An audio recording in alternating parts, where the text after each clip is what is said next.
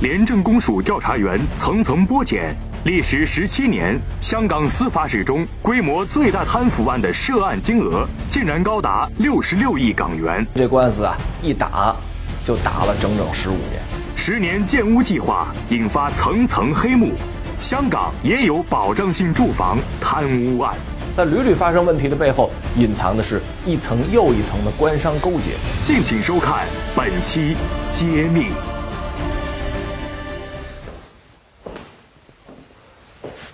上世纪七十年代开始，全球兴起了一股放松金融管制的自由化浪潮，资本市场的全球化和一体化就像一股狂风席卷而来。从一九七三年开始，短短五年间，香港就解除了外汇管制，开放了黄金市场，建立了商品期货市场，甚至引入了外资银行，实现了资本进出自由，由此成为了真正意义上的自由港。这个时候的香港啊，就像是一个冲浪运动员啊，脚底下踩着的是一波又一波的财富巨浪。每一个香港人。也都做着发财的梦，想有机会啊！哎呀，能踏浪而行，咱们多赚钱。其中呢，就有一个叫陈松青的商人，瞄准了这个时机，也瞄准了人性中的弱点，就是贪婪，建立了佳宁集团，通过公司上市，成功打造了自己的财富帝国。一九八零年，嘉宁集团的股票刚刚上市，就从每股六元升至每股十七点九元的历史高位。在香港股市中掀起了一阵巨浪。一九八一年，嘉宁集团对外声称盈利二十亿港元，这样的盈利额度与当年英资汇丰银行相差无几，这成了香港社会万众瞩目的传奇故事。此后，嘉宁集团董事长陈松青成了关注度极高的风云人物。嘉宁集团的股票价格也因此以前所未有的速度直线上升，买嘉宁股票能发大财的传言越传越广，迅速吸引了数百万投资者。正当每个人都以为陈松青的传奇故事会成为香港金融界的经典时，谁也没有想到，嘉宁集团竟然如泡沫一般，在极其短暂的繁荣后突然破裂。一九八二年，中英政府正在就香港前途展开谈判，香港的归属问题成了双方谈判的焦点。正当香港民众在热议香港未来的发展方向时，一九八二年九月，嘉宁集团突然宣布资金运转不灵，几家分公司濒临倒闭。这个消息如同晴空炸雷，让所有香港人难以接受。这之后，嘉宁股票持续走低，到一九八三年一月三日，嘉宁股票在交易所停止所有买卖，叱咤一时的商业王国就此土崩瓦解。在嘉宁集团宣布倒闭后不久，一九八三年七月的一个早上，香港就发生了一起离奇谋杀。一位来自马来西亚裕民银行的何术师被发现浮尸于香港大埔的蕉林。警方调查显示，他生前正在调查裕民财务与嘉宁集团之间不寻常的巨额贷款，而裕民财务是马来西亚裕民银行的香港子公司。除了这位何术师之外，嘉宁集团的首席律师，一个有着很高社会地位的英国人。不久之后，也离奇自杀了。短短两年间，嘉宁集团的股票就从通往财富的门票，变成了一文不值的废纸。这个时候，这一切就突然间呢，变得更加的扑朔迷离，实在叫人不得不去猜，这里边不是有些不可告人的秘密吧？嘉宁集团破产的消息一出。就有很多买了公司股票的香港民众向廉政公署举报啊，说他们的资金链、财务链都有问题。但是咱们要知道啊，财务上出现重大问题的公司，恐怕它挂牌上市是难上加难。更何况呢，嘉宁集团不是简单的公司啊，它有几十亿港元资产，可称得起是巨型的商业帝国。但是，如果举报属实的话，那么在银行。政府和嘉宁集团之间就必然存在着贪污受贿。裕民银行成为了廉政公署调查的目标。想要找到嘉宁集团与裕民财务之间贪污行贿的记录，就必须查清这两个公司之间的财务往来记录。通过对财务记录的核查和整理，找出财务漏洞，这成了嘉宁案的关键。廉政公署从警方手中取得大量与嘉宁集团和裕民财务有关的文件，这些文件足足放满了四十七个文件柜。专案调查人员从一开始的十二人，到半年内扩充到了二十五个人，之后又扩充到了四十多个人。调查员们每天埋首于档案之中，在那个还没有计算机的年代，如此查账意味着大海捞针。他们不仅要克服从大量档案资料中取证的艰难过程，更要走访调查与佳宁集团有过贸易往来的十一个国家。面对如此复杂庞大的案件，调查人员没有退缩。金融案件的调查过程当中，最大的难题就是取证。熟知金融市场和各种金融手段的会计师、核算师，他们自己有办法，哎，偷梁换柱、瞒天过海呗。像什么财务资产转移啊、股票证券买卖啊，这些看起来没问题的记录，它底下可能掩藏着的。就是贪污受贿的黑色交易，你要是没有点丰富的金融知识啊，外行你再看根本看不出来。廉政公署的调查员就不光要学会查案，还得钻研金融跟证券。哈，那么说他们有多专业呢？如果把他们放到华尔街，那估计一个一个都能变成金融大鳄。一九八二年，香港经济在全世界范围内已然是备受瞩目。庞大的国际资本呼呼呼全部涌入香港，嘉宁集团当然也不例外，大量接收来自海外的投资，什么法国呀、英国呀、马来西亚这些国家的资本吧，不断的注入。这个时候，如果要想查这些资金链，必须得去海外调查取证。国际金融案的调查，实话说，你放在今天也不是简单的事儿，更何况三十多年前负责这个案件的香港廉政公署调查专员。只有区区四十人。经过长达八个月的调查后，调查人员终于在长达四百万页的材料中发现了嘉宁集团高达六十六亿港元的贷款漏洞。这些贷款大部分没有齐全的手续和记录，甚至还有放款之后再补档的情况。另一些不明款项则通过股票买卖的方式。从嘉宁的名下转到裕民财务几个高层和亲友的名下，大量证据汇总之后，廉政公署开始采取行动。一九八五年十二月，廉政公署和英国警方展开联合行动，在香港拘捕了陈松青，同时在伦敦拘捕了早已辞职外逃的裕民财务前主席和前任董事。廉政公署的抓捕行动无疑大获成功，但是调查人员竟然无法将嫌犯引渡回港。原来，涉事外逃的陈松青和嘉宁集团的这些董事们精通法律，甚至有的人本身就受过专业教育，拥有律师资格。被捕后，他们立刻发动关系，寻求各项途径反对引渡。利用法国、英国和香港司法系统的不同及大量手续工作，大打拖延战。面对漫长的司法程序，廉政公署的选择是奉陪到底。不管司法程序有多复杂，手续有多么繁琐，专案组的调查员都不会放弃。除了继续不断搜查新的辅证之外，他们还聘请相关的法律顾问，一点儿一点儿告，一个一个的告。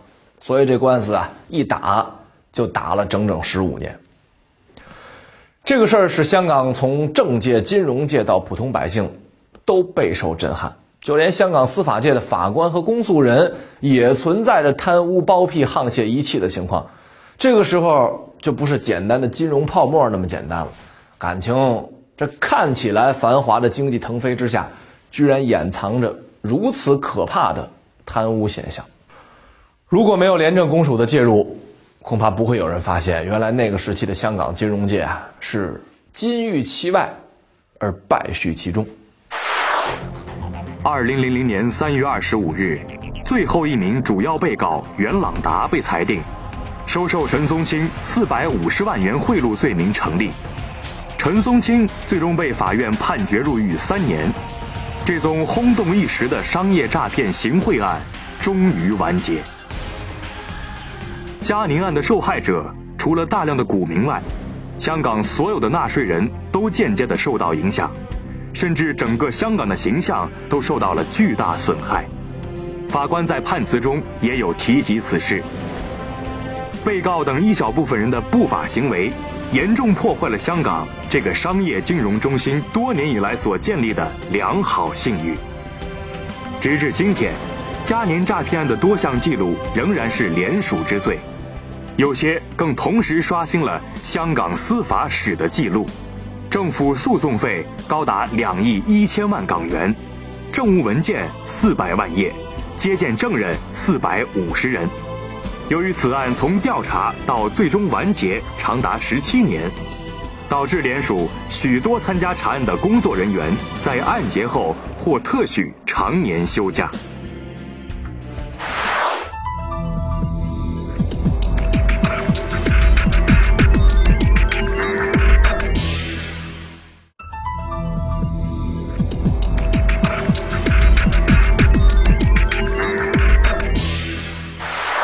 嘉宁集团的案件得以侦破，所有廉政公署的调查员心里啊，这情绪很复杂，啊，一方面是如释重负，能把这贪污案挖得这么彻底，有一个算一个都送上法庭，已然完成了自己的职责；但是另外一方面呢，这些人开始心生忐忑，这一个案件调查取证大费周章，就花了十几年时间。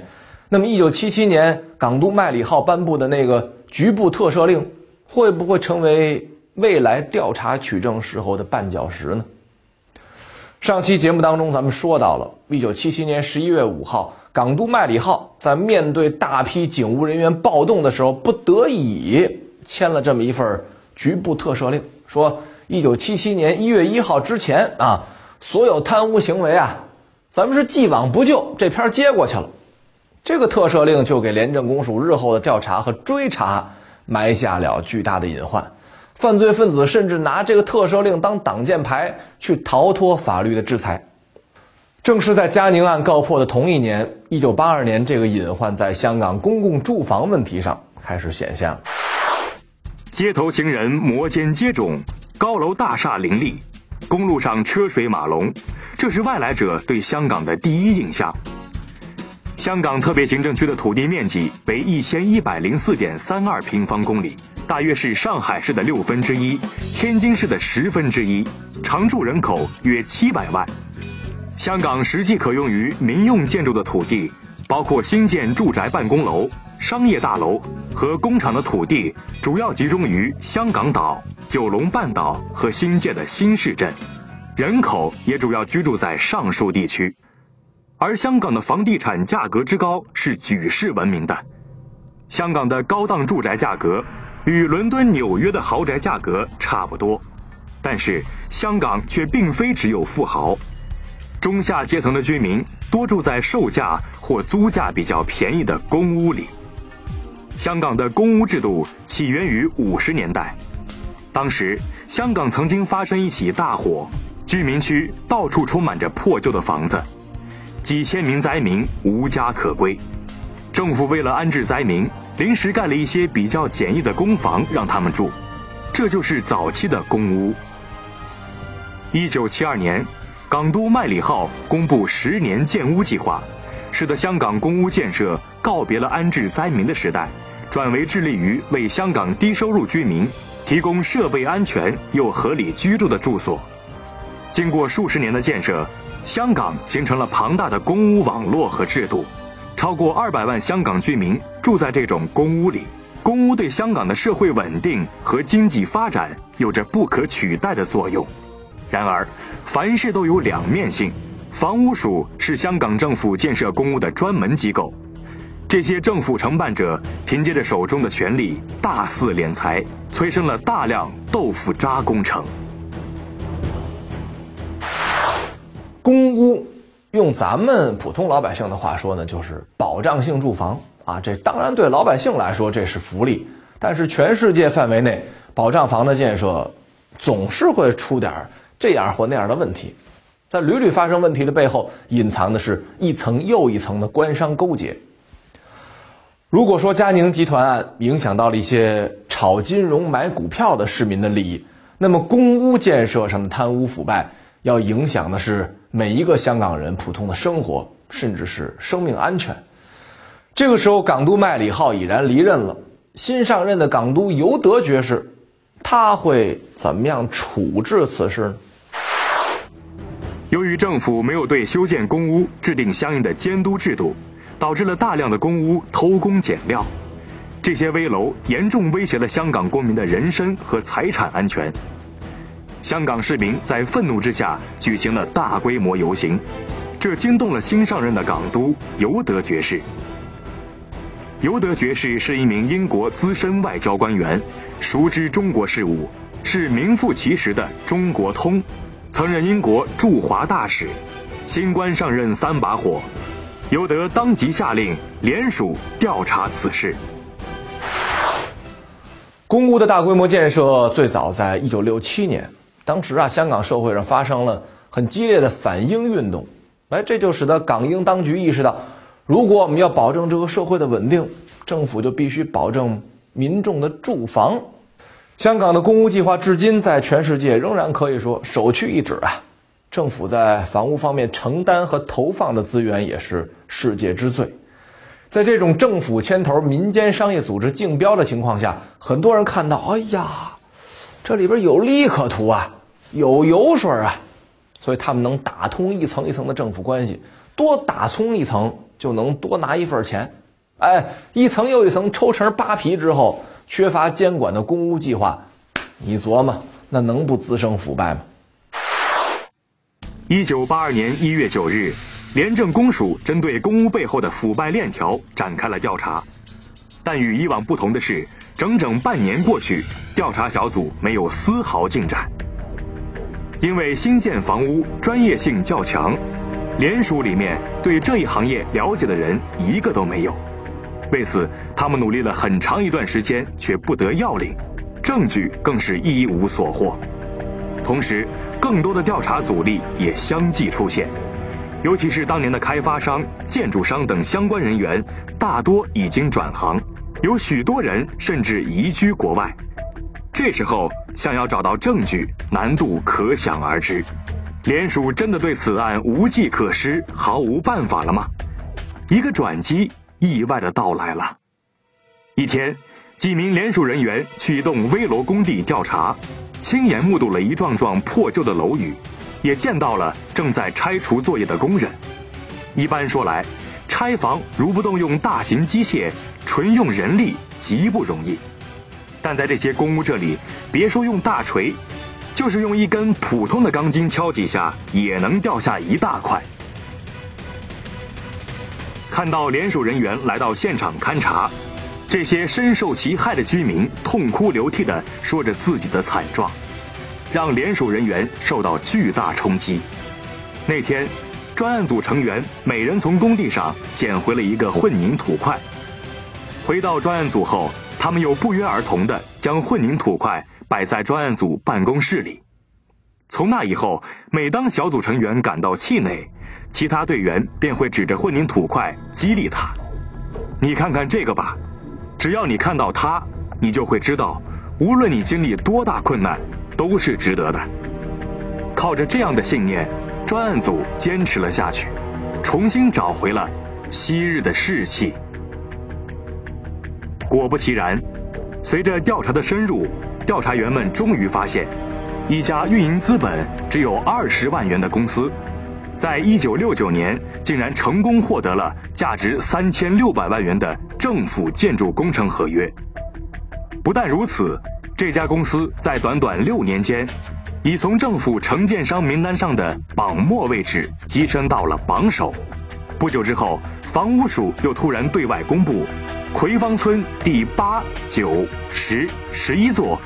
以及另外二十二座公屋的混凝土强度低于行业标准，属于危楼，需要尽快拆卸重建。而这家公司正是这二十六座问题公屋的承建商之一。二十六座公屋的居民拆迁事小，但涉及背后的贪污勾当才是廉政公署最为关注的问题。调查员们清楚的知道，拆除这些豆腐渣工程，掩盖贪污行为，实际上就是为下一个贪污提供了新机会。与此同时，香港市民对二十六座公屋的举报信越来越多，堆满了廉政公署的办公桌。就在调查人员展开调查时，发现这二十六座公屋都是在特赦令之前修建的。一九七七年特赦令的颁布，曾让香港廉政公署放弃了很多即将收网捕鱼的大案要案。每每提及此事，廉政专员们多少都会有些遗憾。而公屋案件又一次的让廉署专员遇到了特赦令的阻碍。二十六座问题公屋，像大多数公屋一样。修建于一九七七年之前，这意味着贪污者完全可以凭借特赦令免除自己的牢狱之灾。住房子，这是跟每一个老百姓啊息息相关的事儿 啊！你说人谁能不吃饭不住房子呢？对于中国人来说，房子不光是住处，更是维系家庭的港湾。有房子就意味着生活多了一份安定跟幸福。廉政公署的调查员清晰地认识到，这是很大的责任呐。这个案件不光要办，还一定得办好，不管遇到多大的阻碍，都必须得办彻底。由上任港督麦理浩颁布的特赦令，至今已有七年。这七年，香港已经发生了翻天覆地的改变。期间，廉政公署破获了大大小小的贪污案件，深得香港民众支持。廉政公署也很清楚，自身能够长久存在并不断壮大，有赖每一个香港民众。廉政公署的办案核心始终是维护广大民众的利益，这毋庸置疑。因此，当廉政专员们面对这桩百姓极度关切的公案件时，表现出了坚定的办案决心，即便挡在前面的是实施了七年的特赦令。随后，廉政公署的调查员们用最短的时间将获取的证据资料进行整理。调查员们准备拿着涉案人员贪污腐败的铁证去见新一任港督尤德爵士。一九八四年，时任港督尤德爵士拿到了廉政公署调查的公务案贪污腐败的证据资料。让人诧异的是，这个早就闹得沸沸扬扬的案子。并没有得到港督尤德的立刻回应，港督尤德爵士将作何打算呢？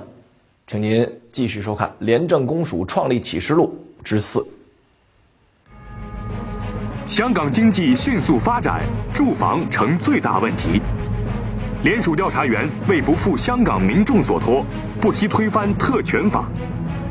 警联协作，三管齐下。